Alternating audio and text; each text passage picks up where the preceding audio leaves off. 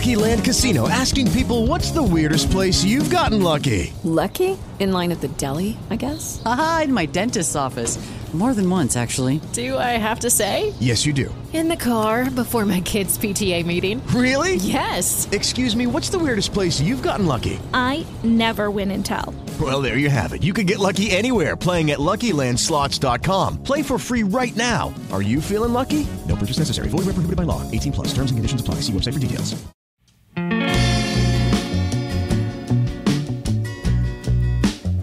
Hey, everybody, this is Darren Van Dam, and you are listening to the Flick Connection podcast, the show that helps you get more out of movies. And today I've got a packed show, got a bunch of stuff I want to talk about. I'm probably going to be all over the place. We're going to talk about some really interesting trailers that just recently dropped, some movies I really want to see, uh, give you a little bit of insight into why you might want to see them. Uh, believe it or not, I'm actually going to talk about this sort of resurgence of natural hair in movies, which seems like an odd thing for a white kid from Mississippi to uh, be interested in, but I'm very just fascinated by it. Uh, so, we're going to talk a little bit about that. We're going to talk about the amazing fall Netflix has coming up. They have 10 really stellar looking Netflix originals, and I'm not just like gushing for the sake of it. I've not been a fan of most Netflix originals, and there are 10 potential winners. Guaranteed, three or four of these are going to be really, really good movies. There might be one or two that are some of my favorite movies of the year. They're going to be coming on, you know, coming out directly on Netflix over the next few months between now and Christmas. I've got 10 that I want to talk about. And some of them even feature some directors, some up and coming directors that I absolutely love, would pay like they've already won me over. I will pay to buy a ticket to see their next five or six movies, no matter how bad they are. Directors like that, Netflix has got a couple of those. So, including they've got some of the top directors doing some Netflix originals now. So just just stay tuned for that. That's going to be the second half of the show. Uh, we're going to jump into, like I said, the trailers. We're going to talk about some fun stuff. We're going to talk about some movies I watched this week. So let's go ahead and jump into it. The Old Man and the Gun is the next and last movie to star Robert Redford. He is officially retiring from movies. Uh, not that I really care. I am a fan of old Robert Redford movies. I'm not particularly partial to him, but he's in so many good movies. It's hard not to be a fan of Robert Redford movies. But, at least some Robert Redford movies anyway. But he's doing his last movie, or it's done. It comes out in a few weeks. It's called The Old Man and the Gun. It looks really good. Now, it does have one of the lamest premises you could have for a movie, which is a bunch of retired bank robbers decide to pull off one last job. It's that kind of a thing. Sounds terrible. Danny Glover's in it. It just on paper, I hate this movie. Would never want to go see it. The trailer looks so good though. It looks like a classic movie. And not 100%. I mean, it's it's it's got a modern edge to it, but it's got this really nice little throwback edge to it that I, I absolutely want to see. I will probably go to the theater for this. And it's directed by a director whose work I really respect. He did Ain't Them Bodies Saints with Ben Foster, Rooney Mara, Casey Affleck. He did Pete's Dragon, which is a really, really underrated and great family friendly movie. You do not have to watch that one with kids. It really is that good. Uh, and A Ghost Story, which a lot of people liked. Another one with Rooney Mara and Affleck. Very understated, very subtle work uh, he does, but I, I, dig it. I like it, and and the Old Man and the Gun looks like possibly some of his best work. So cannot wait to see that. That may be overstepping it. I can wait, but I do want to see it. Another one they just released a trailer for is called Slice. It's a comedy horror that resolve, revolves around pizza delivery.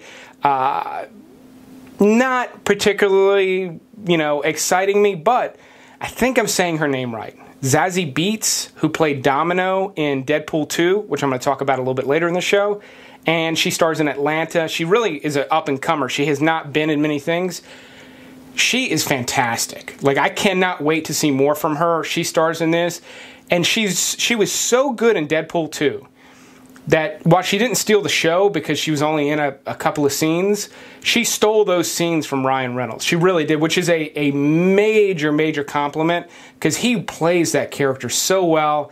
There's there's just charisma for days that comes out of him, and she upstaged him on multiple occasions in that movie. I mean, she was really, really impressive on screen. She's really pretty, but just has a really, really good screen presence. Uh, so I'm excited to see where what we get out of her. I anticipate her to become just remember you heard it here first. I anticipate her her placement in movies and her fame to rise so quickly that this movie Slice will be beneath her by the time it releases, which is soon. So I think she'll, she'll be like the biggest person in that, especially a year from now when you look back at that movie. You're going to be like, why is she even in this? I, I almost anticipate that kind of a, a thing from it. And then another thing that she brought up well i'll get into it. I mentioned the natural hair thing already. I want to talk about that when i talk about deadpool because it's it's making a comeback and it actually sort of comes up in two of the stories i've got ready for this week and it's something i'm absolutely fascinated by. I talked about it a little bit in relation to black panther.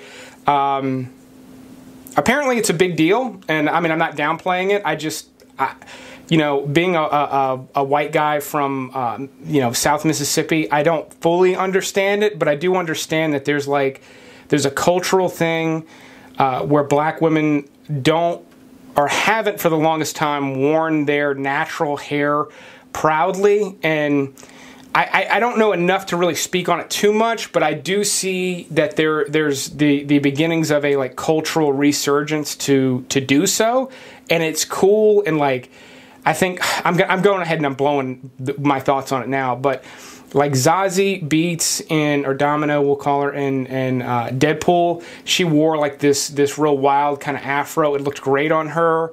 Uh, you know, she wore it well. Plus, her personality kind of helped, I think, elevate just the style of her character. Uh, a lot of natural hair in a Black Panther. And then uh, one Netflix original movie coming out that I'm not going to talk about just because, again, I don't really have too, too much to say on this subject. I don't quite fully understand it.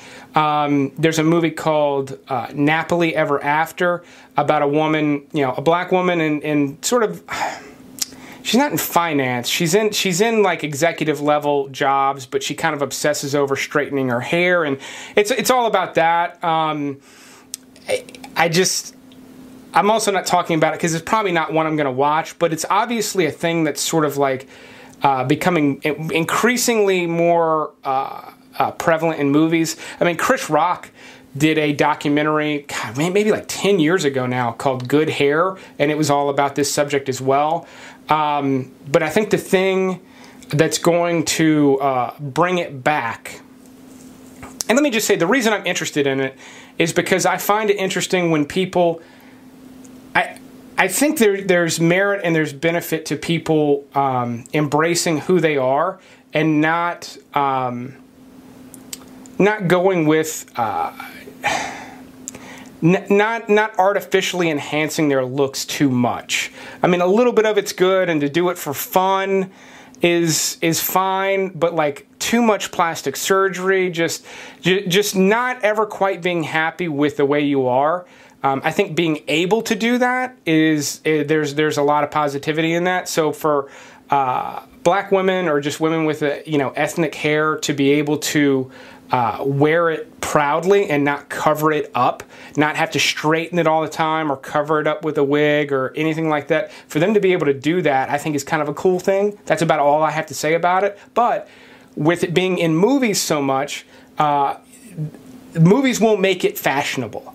And if it is fashionable, people will start to do it more. And I think there's going to be it's it could be a positive force in some people's lives if they're not having to like hide a part of themselves or at least feel like they need to do that all the time. That's basically the extent of my uh, thoughts on it. But I, am I'm, I'm into it. I, I like it, and it look. It, she pulled it off great. It's the the women in Black Panther did. Uh, there's women in other movies too, but it. I, I to be totally honest, I dig the look too. So moving on from that, I think that's enough for me on that. Uh, Suspiria. The remake of Suspiria is coming out soon. It comes out in a couple of months. The trailer dropped recently. It looks fucking sick. So Suspiria is a classic, classic horror movie. Um, if you've never seen it, now's the time to check it out. But they've got a remake, and the thing about this remake is it's directed by the same guy that did like the most Oscar baity movie of 2017, Call Me by Your Name. Very, very artsy movie. For him to go from that, from this Oscar bait movie about a, a gay relationship between an old older man and a teenage boy, to, to go from that to a horror movie remake is odd, but it looks super good. Tilda Swinton is in it. There's not a movie she's been in in the last 10 years where she doesn't kill it. A couple of others, including Dakota Johnson from the Fifty Shades movies, which I'll just say it. I'll, I'll, it's not a popular opinion. I'll just say it. She's not a good looking actress. She's not.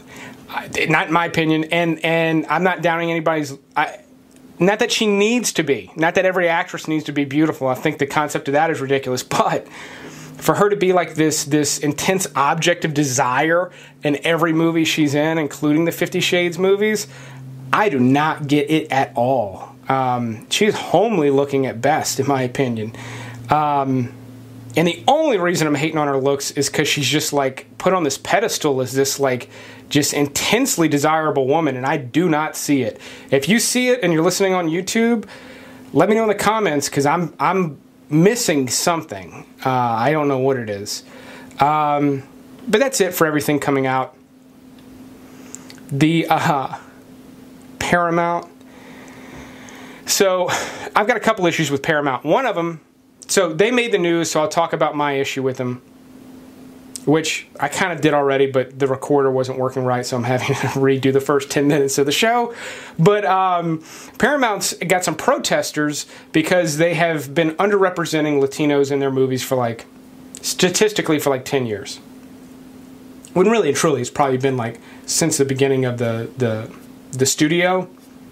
But the last 10 years are the chunk that's being looked at because it's like something i don't know who has time for this i really don't or how accurate it is. I mean the stat it's accurately a stat. It's the stat that's being thrown around. Whether or not it's accurate i, I would have to quit my job and quit youtube in order to prove this but is accurate but and I, and I believe it but 7% of speaking roles in paramount movies over the last 10 years or so only 7% have been latino which makes sense. Sounds like it could be accurate. Let's just go with the fact that it is. So there are some uh, groups, a couple of groups that are protesting the studio. Basically, just nothing crazy. They're not crazy protests. It's just to try to raise awareness so that they are more inclusive. I guess that's fine. I don't have an issue with it. I would argue though that if you if you pay attention to the last couple of years, um, they are already more inclusive. So to become even more inclusive is just maybe forcing it a bit. I don't ever I don't agree with forcing stuff like this, but I would also say I looked it up out of curiosity. You know, ten years ago, the percentage of of uh, the Latina the, the the percentage of the American population that is Latina was like ten percent or something. It wasn't far off from seven and it's only just over the last 10 years really gone up significantly. Uh, so it's not like they they were underrepresented by that much. Uh, but at the same time, I mean, it's not like these are violent protests or anything, so I don't really have an issue with it. The issue I do have is with Paramount. If I'm going to complain about Paramount, uh, they have been retroactively demonetized, not demonetizing, they've been retroactively copyright claiming my videos on the main Flick Connection channel. And if you only listen to the podcast, these are um, videos where I recommend maybe 10, maybe. It's always 10. It's always a top 10 list. But 10 movies to watch on Netflix or Amazon Prime. So they're movies from a bunch of different studios. I'm talking over it and I'm showing my face talking to you just like I am now on the podcast. And then I'm showing clips that overlay the entire screen. They're all chopped up. They're out of chronological order. They're, uh, you know, like clips from trailers and stuff. Um, I'm showing those for like you know 10 seconds a pop maybe 30 seconds a pop but i'm talking over them. So it completely falls under the guidelines of what is referred to as fair use which means i'm allowed to use copyrighted material given that i'm praising the original material. I'm recommending it which that's not the guidelines but that that even further backs up the praise element. And then um, it, it does not serve as a as a um, uh, replacement for watching the original material. Like you can't watch my channel and go, oh, I've se-, like okay, I saw a portion of of, origi- of the original material. No, you saw a couple little video clips with my analysis over it. So the thing that sucks about them claiming them is they completely make any money that I would have made off the ads on that video from now on for forever. They make it. YouTube lets anybody just do that with no proof. I'm allowed to refute it, but then they have to uh, manually agree and say, yes, we were wrong, you're right, and give it back to me. Yet, no one ever does that, and Paramount has not done it. Uh, I think they're making a mistake by doing that. So, what I've done out of necessity recently is instead of doing the whole overlay, some of you have noticed, uh, I'm just showing, I'm just floating the clip off to the side. I've had all of two complaints out of the thousands of comments I receive every week. So, I think I'm sticking with that format. Plus, my uh, subscriber rate and viewership has gone up I don't think it's because of that, but it hasn't gone down in spite of it. That said, by the time this podcast goes out, I'm going to be knocking on the door of 25,000 subscribers on YouTube. Could not be more thrilled with this. Um, I've talked about it here before, but my goal for 2018, so December 31st, 2018, my goal was to reach 5,000 subscribers. I'm five times that right now will probably be maybe eight times that or more by the time December 31st rolls around. So thank you, thank you to everyone uh, that supports the show, that watches regularly.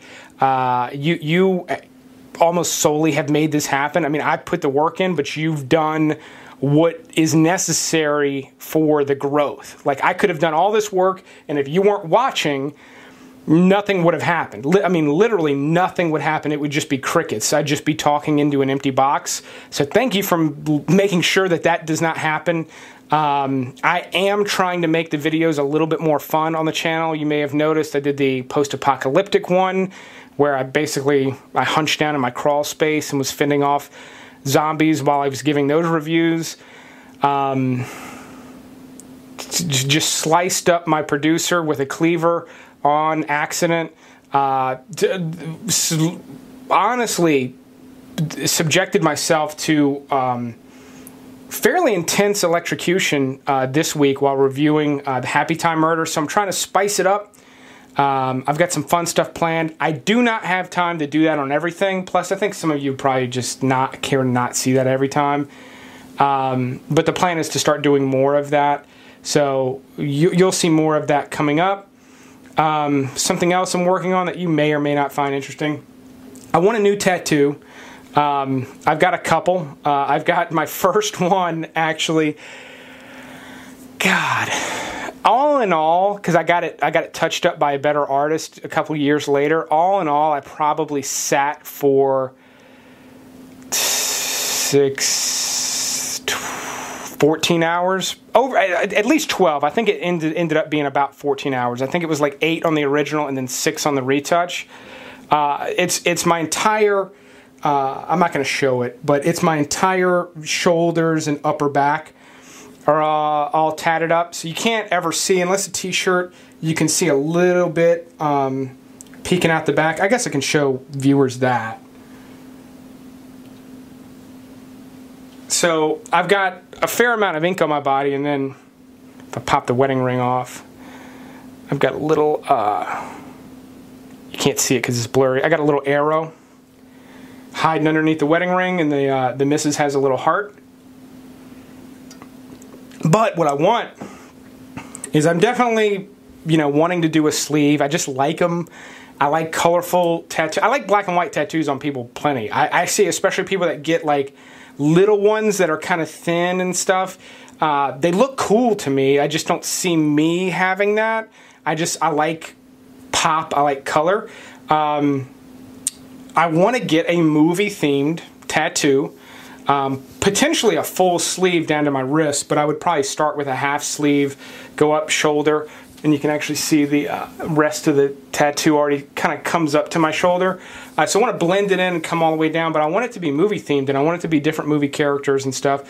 My uh, tattoo artist, Craig Foster, look him up, use him if you're in Georgia or anywhere nearby. He is amazing. He's been on uh, Ink Master a couple of times.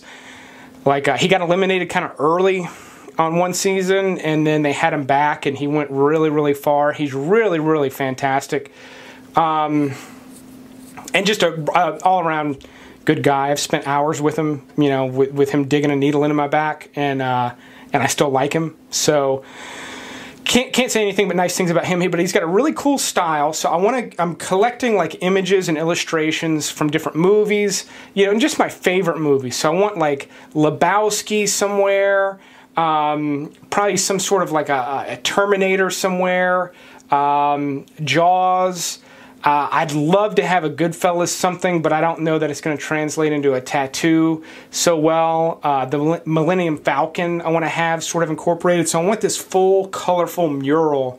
Um, so I'm working on that right now, and I'll probably do like a full video. That'll probably be the Darren Van Dam channel um, at some point. But this could be this could be six months from now before I get around to doing this. But I'm I'm in the process of like developing the ideas for that, so I'll share more uh, with that as I come around to it.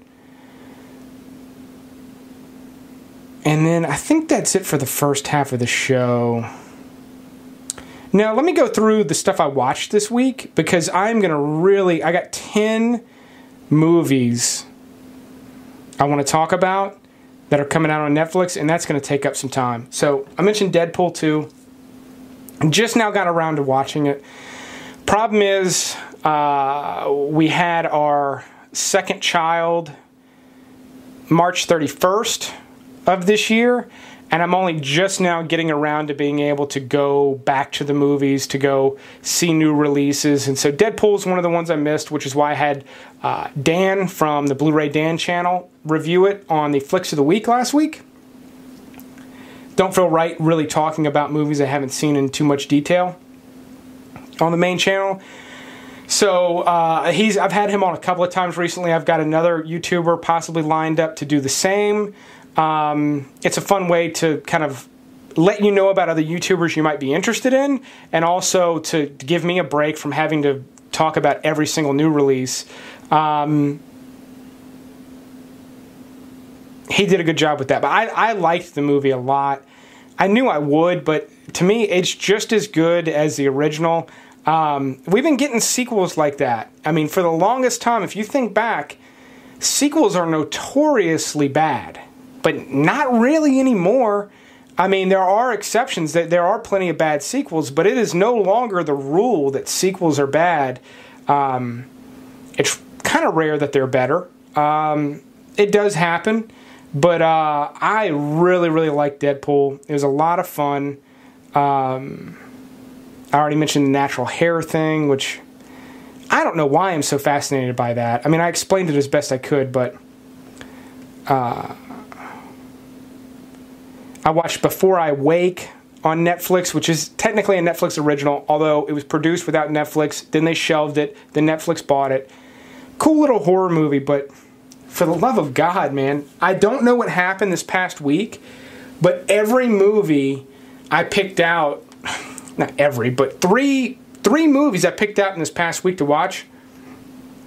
Dead kids, heavily heavily centered around dead children, uh, which my wife just cannot handle right now. We've got two small, we've got a baby and a toddler, and just the thought of a dead kid is just like devastating. So, uh, light spoilers, but Hostiles opens up with dead kids and a dead baby. Couldn't handle that. Then because I listed westerns on Wednesday last week on the Flick Connection channel, I also watched The Homesman, which I got multiple complaints in the comments. Why didn't you recommend The Homesman? Okay, the reason I didn't recommend The Homesman, it is a decent movie. Tommy Lee Jones is great in it. Hilary Swank is possibly better. It's got a fairly loose narrative it's fairly loose. It doesn't. It's not really glued together. Number one, so it would have been at the back of my list, but I mean, you are five minutes into this movie, and a woman throws a screaming infant, like newborn, into an outhouse toilet. Uh, amongst other things, amongst other horrifying things, that's just like it. Because I'm recommending it, even if it is a good film, I can't just like recommend something like that to a mass audience with all the different types of people that are watching. I can't subject. I, I, would be subjecting certain people to that that really should not watch that and can't handle that. Uh, so that's why I didn't recommend The Homesman. But that's another one I launched this week. God damn, was it fucking grim! And then um, it's on Netflix if you want to go watch it. It's it is pretty good. Um, went and saw the Happy Time Murders in the theater. Not many people in there. Um, it was kind of lame. I did a review on it. In order to spice the review up, I I literally got electrocuted. I had electrodes on my shoulder, um, and got zapped every time I said certain words, words that I did not know, which turned out to be like puppet, muppet, happy time, murder, like stuff that I would have said a bunch of times. and uh, it, man, I, I really, it doesn't hurt as much as it literally like shocks you. You're like, whoa! Especially because because I didn't know the words. It took me a while to figure them out, and then finally I learned to stop saying puppet. Um, but then there would be other words, and then I just ultimately started getting shocked for no reason.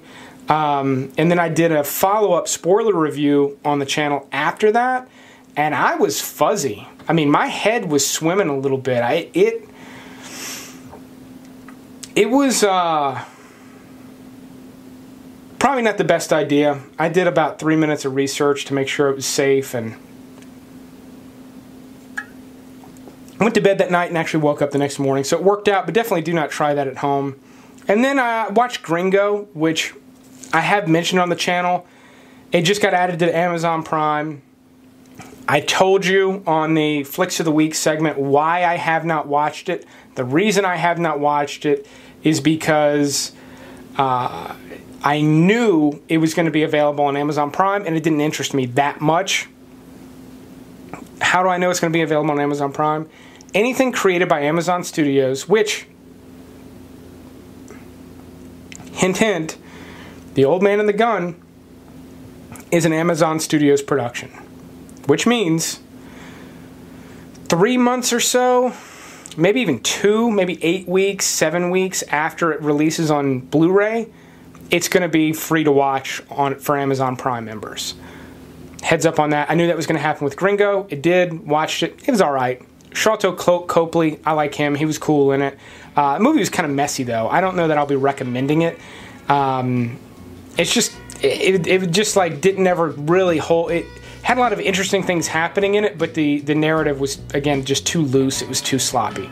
So that's it for the first half. We're going to come back. We're going to talk about um, these 10 man I'm, I'm, excited about this i'm excited to talk about these netflix movies and then if i've got time i'm going to talk a little bit about dragon con uh, and just what that is and what it means and why i'm going so i will be right back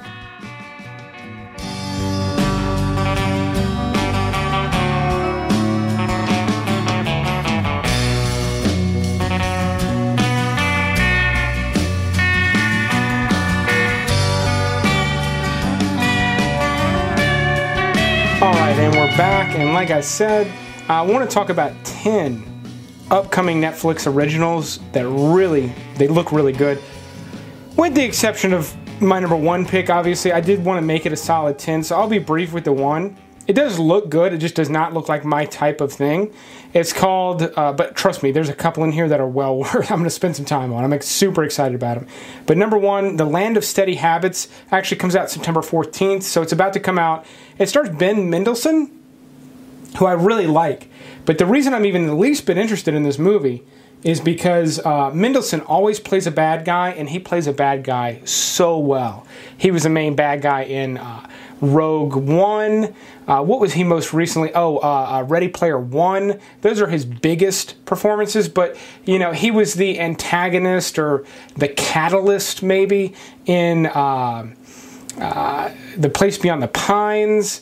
Uh, I, I, I mean, I could go on. He, he, really, really is one of the better actors working today. He luckily he gets a ton of work. I think he does great. Uh, he's a really great scumbag, but he's actually playing like a decent kind of like kind of kind of guy. I mean, he he in this movie he appears to be playing a guy who had a high paying job in finance and sort of decides to walk away from that uh, downgrades his life, leaves his wife. Uh, just he's in search for like something more. Really, kind of almost reminds me of uh, Kevin Spacey in American Beauty, but maybe not as edgy, which is partly why I'm probably not that interested in this movie. It looks like it's going to be a little bit more of a like life lesson kind of a thing, but I like Mendelsohn, and it'd be interesting to see him play this like more like sort of what might be a likable character. Um, so that's that's the reason it makes the list at all. But I'll move on. The Angel is uh, directed by Ariel Vromen, who directed The Iceman with Michael Shannon about the, the, the real story about the hitman. That movie was really cool. He's got a movie. It also says September 14th. I'm going to kind of be surprised if Netflix doesn't shift some of these at the last minute. Um, so don't hold me to these dates, but uh, The Angel is uh, a really good looking spy flick based on a true story about an Israeli special informant.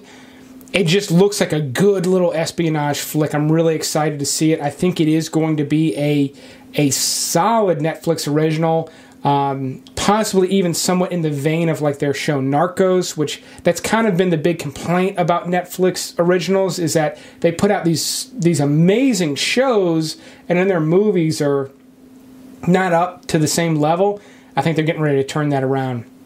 The Angel might be a clear indicator that that's going to happen, but then just a week or two later, it's two weeks. I don't know why I said a week or two. Two weeks later, September 28th, Hold the Dark, which is one of my most anticipated movies of the year, only because uh, Jeremy Saulnier, Saulnier directed it. He directed Blue Ruin and Green Room, which are two of my favorite thrillers to have come out in the last couple of years.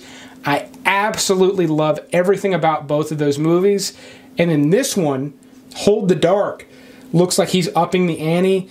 It's about um, uh, this mother's child gets dragged away by wolves, and uh, and this is this is in either it's either in present day or it's like maybe 10 years ago or something, but it's present day. And she hires a man played by a Jeffrey Wright, who I, I like him, but he's usually like second fiddle. Uh, he's the lead in this one. He's a kind of a grizzly, you know, older guy, and she hires him to hunt the wolves down uh, possibly recover the body, but at least like hunt the wolves down, kill them, so that she has like done something by the time her husband comes back from the war. Her husband is played by Alexander Skarsgård. It looks really dark. It looks really intense. And from what I could tell in the trailer, there is more to the story than what I just described. What I just described is the setup, and then there there's it like it goes down a rabbit hole. So I'm super excited to see that one. Can't believe we're going to get to watch it directly on uh, on Netflix, but that's just coming out in a few weeks, and like nobody knows about it. I can't tell you for sure that it's going to be good, but this is a safe, safe bet. I think this is the one. Nope, this is the one I'm second most excited about. The one I'm most excited about is the next one that comes out October 12th. It's called Apostle. There's no trailer for it yet there should be soon, like in the next like week or two, they should start running something for it. But it's directed by Gareth Evans, which is why I'm the most excited for it. If you don't know who Gareth Evans is, he is the director of The Raid and The Raid 2. The Raid is a great movie. I love everything about it, but The Raid 2 is one of the best action movies to have come out this century as far as just all out action movies go, The Raid 2 might be in my top 10. And yes, I'm putting it up there with movies like Terminator 2, Mad Max Fury Road. Like, that is how good The Raid 2 is. He did this movie called Apostle. Um, I'm losing my place. It stars Dan Stevens. I don't know if Dan Stevens is playing someone in the cult or if he's the like main character, but it's about a man who goes to uh, uh, rescue his sister who was abducted by a religious cult. There's like one image out for it that tells you nothing. I know no more than what I just shared with you, but the fact that Gareth Evans' next movie is going to be a Netflix original on October 12th, and just the, the, the synopsis sounds cool too to know that the guy that did the Raid 2 is doing a movie like that. Guaranteed, I say guaranteed. There's probably going to be some fighting, some shooting, some some just violence, violence in that one. I, I'm excited to see that one. Um, I might get less excited when a trailer drops, but until that happens, uh, th- this is my number one pick off of this list. All right. And then on this is going to be confusing, but on October 19th, there's a movie called 22 July that comes out. It's directed by Paul Greengrass. Now, Greengrass is famous for directing the Jason Bourne movies, Captain Phillips.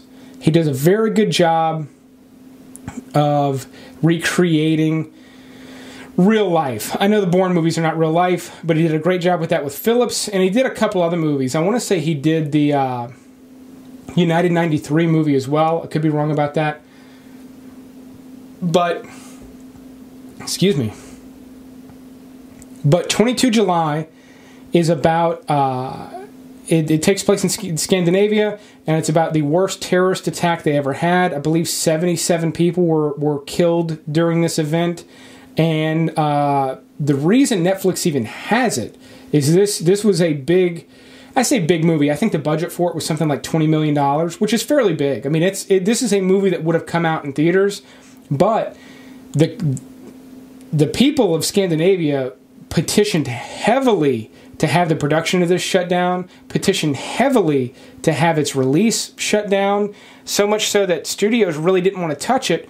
So I believe that's how Netflix came to get their hands on it. I know I'm probably missing some pieces of that puzzle, but that, that at least gives you a little bit of insight. There's been no trailer for this either, but and not every Greengrass movie has been great, but he is a really good director, and there's a good chance this is going to be a really good and really intense movie. Um, the other side of the wind uh, is a lost Orson Welles movie that has just recently been completed. Now, he before he died, he completed all the pr- principal photography on it. Um, it was basically the filming was done, the editing had maybe started, but the editing was was nowhere near finished. It had since been finished, and Netflix somehow or other came came across the rights to uh, distribute it. So that's going to come out. That's really going to be a a movie lovers movie. That's going to be someone that really really loves filmmaking that just has to see this like lost relic.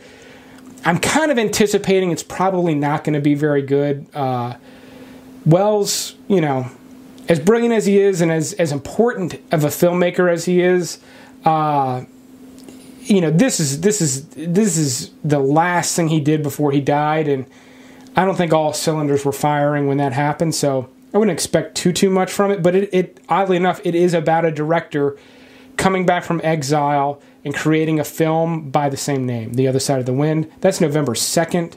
Check that out. Another one, super, super excited about this. I cannot believe Netflix got this, and this is not hyperbole. I really, really am. Outlaw King, directed by David Mackenzie, starring Chris Pine, is a midi is a it takes place in medieval Scotland. There's an all-out battle in it. Think kind of Braveheart. It looks great. David Mackenzie also directed Hell or High Water with Chris Pine and Ben Foster and Jeff Bridges. I re- that was one of my favorite movies of 2016 I think that I believe it was 16 and not 17. So that was one of my favorite movies of that year. This is his next film. November 11th, it will be on Netflix. Looks really good. Cannot wait to see that. Man, I, this list just keeps getting better. No one knows this stuff. I mean, I had to dig to find this information. The Coen brothers' next movie is going to be on Netflix November 16th. Yes, the not two guys whose last name is Cohen that happen to be brothers. The actual Coen brothers.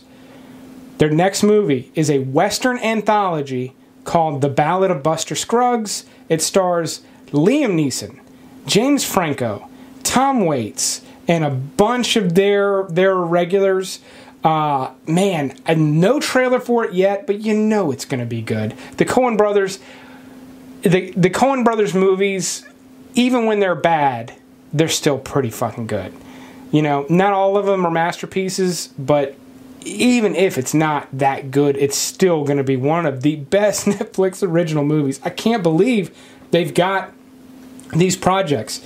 They are forking out money hand over fist in order to put this stuff out. And just because I'm gushing about these Netflix movies, I just want to make it clear I receive zero funds or support from Netflix. I've reached out to fucking Netflix, not for them to give me money, but for them to at least like maybe give me an inside track on some information that they want circulated.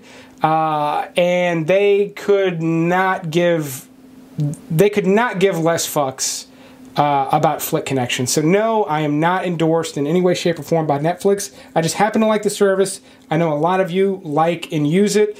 Um, on that note, quick side note it's the funniest thing. I've mentioned it before, but some of you know that the uh, Obamas are now have a production company, and I don't know that Netflix bought it, but Netflix is like buying.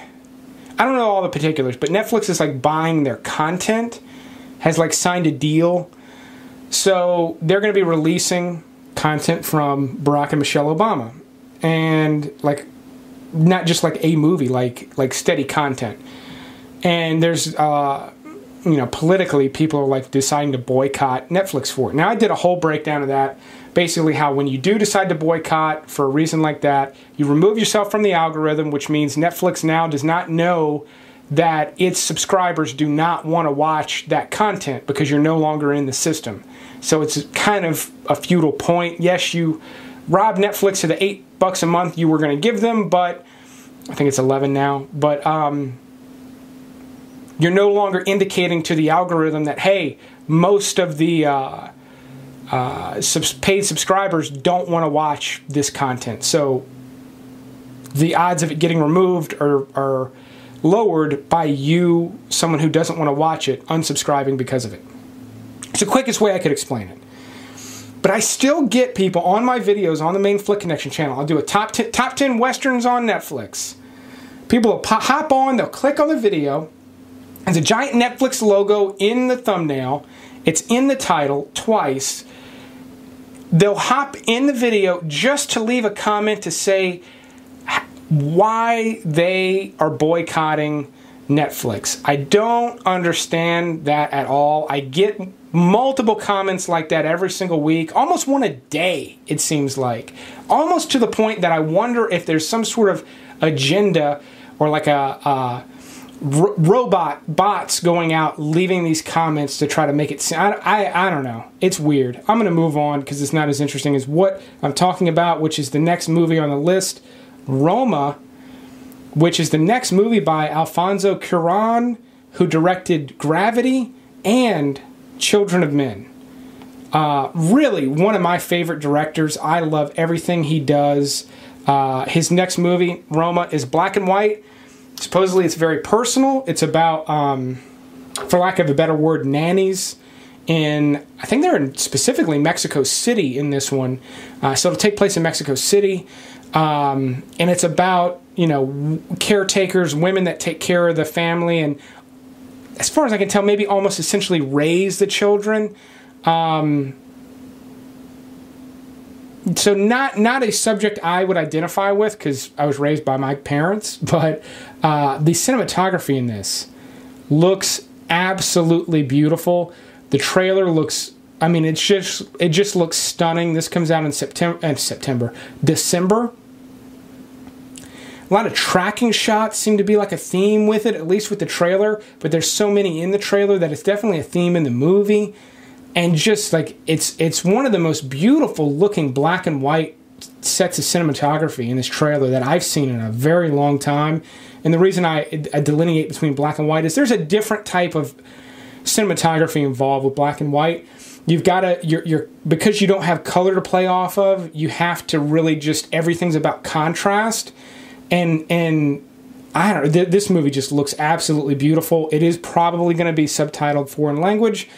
I'm going to be watching it. It just looks really stunning. Um, a couple of these are going to be probably making the rounds in during awards season although hollywood the academy tends to not really like netflix because they're not playing ball with the theaters the way Amazon is. Amazon's got multiple Academy Awards under their belt already. Netflix has none, as far as I'm aware, and part of that is because the the the theaters.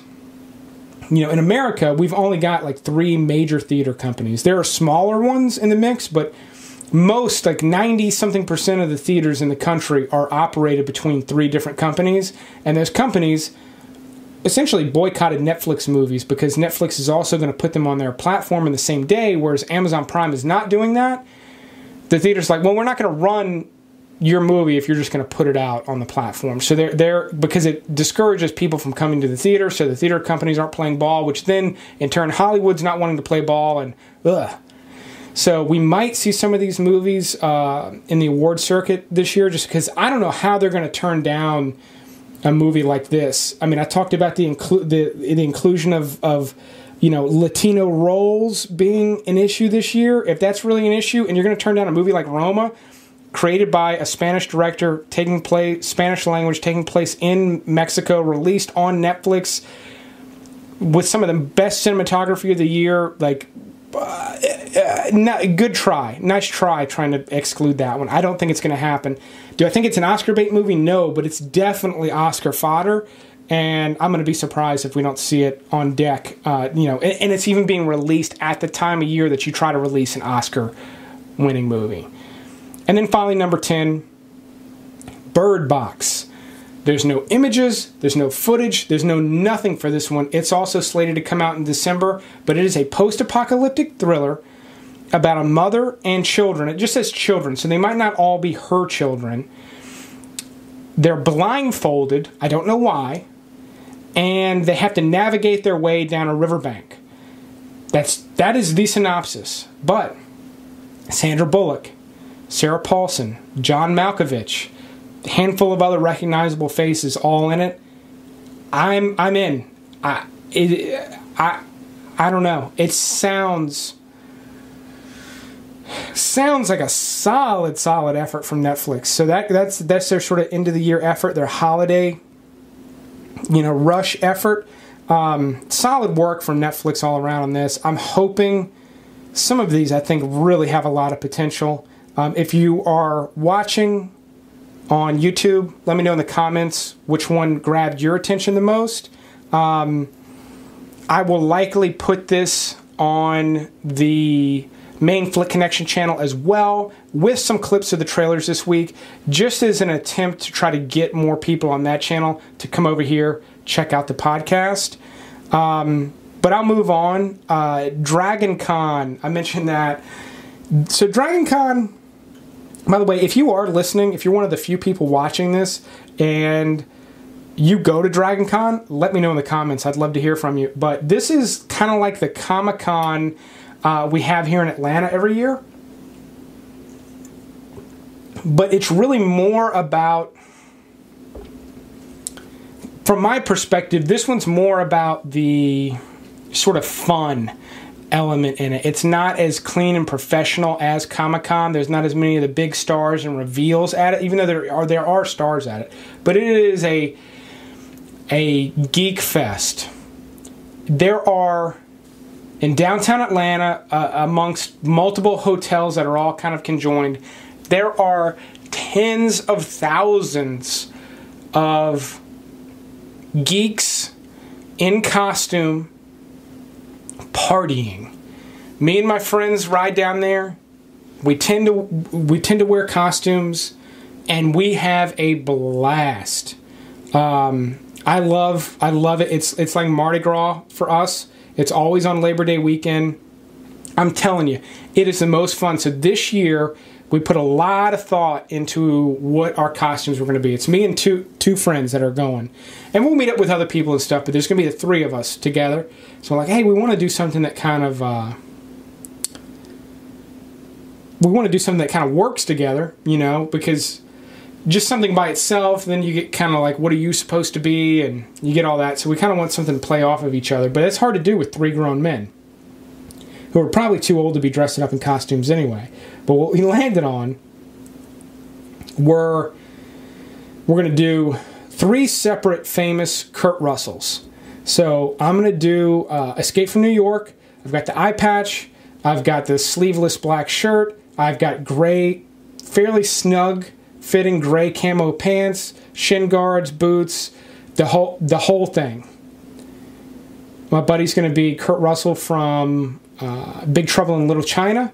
He's got the mullet. He's got the official tank top. He's got the the moccasin, you know, boots. And then uh, the the third is going to be uh, Kurt Russell from The Thing. He's got the like official like dark, the official like dark welding glasses, the the hat, the the uh, you know uh, ski jumpsuit. The he he's gonna have probably like some sort of dynamite bandolier that I'm gonna have to make for him. but uh, man, I'm excited about it. It should be a lot of fun. Like I said, if you uh, if you're gonna go, let me know in the comments. I'm probably gonna float that out on. Um, on uh, Instagram as well. It'll be an opportunity to meet me. You can definitely, if you see me, don't hesitate. Come up, say hello, let me know where you know me from. Um, we have so much fun at this thing. I probably shouldn't say this because it technically is a crime, but who's gonna who's gonna know? There's a 50-50. I, I've thought about it a lot and I've I've researched it. There's a 50-50 chance that a friend of mine who will remain unnamed, punched Justin Timberlake in the face, square in the face. So there is, man, I almost don't even want to say why because that would give it away. Because if it is true, and when did this ever got to Justin Timberlake, he would know, if it did happen, he would know exactly what, he would know, he would remember the event. Because I guarantee he had a mark, whoever it was had a mark on his face. The reason I'm not 100% sure, but I can guarantee it, is he was in a full Ernie costume. So head to toe Ernie, big felt head, the whole thing. We take so the thing about Dragon Con is you walk around, you take pictures with people. I've got a picture of my buddies and Ernie uh, with a giant rubber ducky, and Ernie's just giving the middle finger to the camera. It's it's an awesome picture. It's in my phone. I probably should have brought it up for the purposes of this, but I didn't. Um, Awesome picture. I love it. Five minutes after that picture's taken, we'd kind of got separated, walking up. I'm trying not hard not to say my buddy's name, but we walk up through the crowd and we see my buddy and Ernie at each other's throats, which is one of the funniest things I've ever seen, um, and getting pull, pulled apart by security. And so, you know, all night he's going, "What? What did that? what was that motherfucker's problem? like, you know, because we didn't see. And he kept saying that Ernie shoved him. Ernie shoved him. Well, he was drunk out of his mind, and the next day he apologized to me and admitted to the fact that he he he didn't hit Ernie on purpose, but he tapped his big felt mouth, and it probably like brushed, caused the the back of that mouth, I think, to to bump whoever was in there in the face. They shoved. He came back, stuck his fist down Ernie's throat, which is technically somebody's face, and uh, the fight ensued. It was quickly broken up, and that was it. Well, year and a half later, I'm sitting down watching a movie. My sister texts me out of nowhere this article, this story about Justin Timberlake and the fact that he used to go during that time period, he would go to Comic Con and other events like it dressed as Ernie. There's a photo of just uh, what is it, supposedly Justin Timberlake in an Ernie costume, identical to the one I have a photo of. And at the time, I remember it was weird because the guy had a girl with him who was not in costume, who did not appear to be a girlfriend, who, even at that time, before I suspected it was somebody famous like Justin Timberlake, she seemed to be like a handler. Like she was sort of like helping him, guiding him, but she was like almost like a personal assistant. And that fight, there's I'm talking there's tens of thousands of people. It's not an event where people get out of hand. It was probably one of the only punches thrown in the last few years. So there's not a heavy security presence. That fight was broken up before we could get to him. It happened so fast. He never took his ha- head off, which bothered me at the time, because who gets in a fight in essentially a mascot uniform and doesn't just take that head and throw it off? Who doesn't do that? Justin Timberlake. Last piece of evidence Justin Timberlake is very fond of showing his middle finger in photos with people. You can Google it. There are tons of pictures of Timberlake with his middle finger out. His size matched up, the story matches up, the middle finger, the circumstances. Yet, even with all that evidence, I give it 50 50. I like to think that it maybe happened. Nothing against Justin Timberlake. Actually happen to like him, but still, pretty fucking cool story. So that's the kind of fun we have at Dragon Con. I'm looking forward to it. I will probably have one heck of a story next week, as I will be have just be coming back from Dragon Con. Um, I will be in recovery. I may need an IV on Saturday morning. Uh, but that is it for this show. Thank you so much for sticking with me. Thank you for listening. Uh, I'm going to keep putting the show out as long as you keep listening. But thanks for checking it out, and you will hear me on the next one.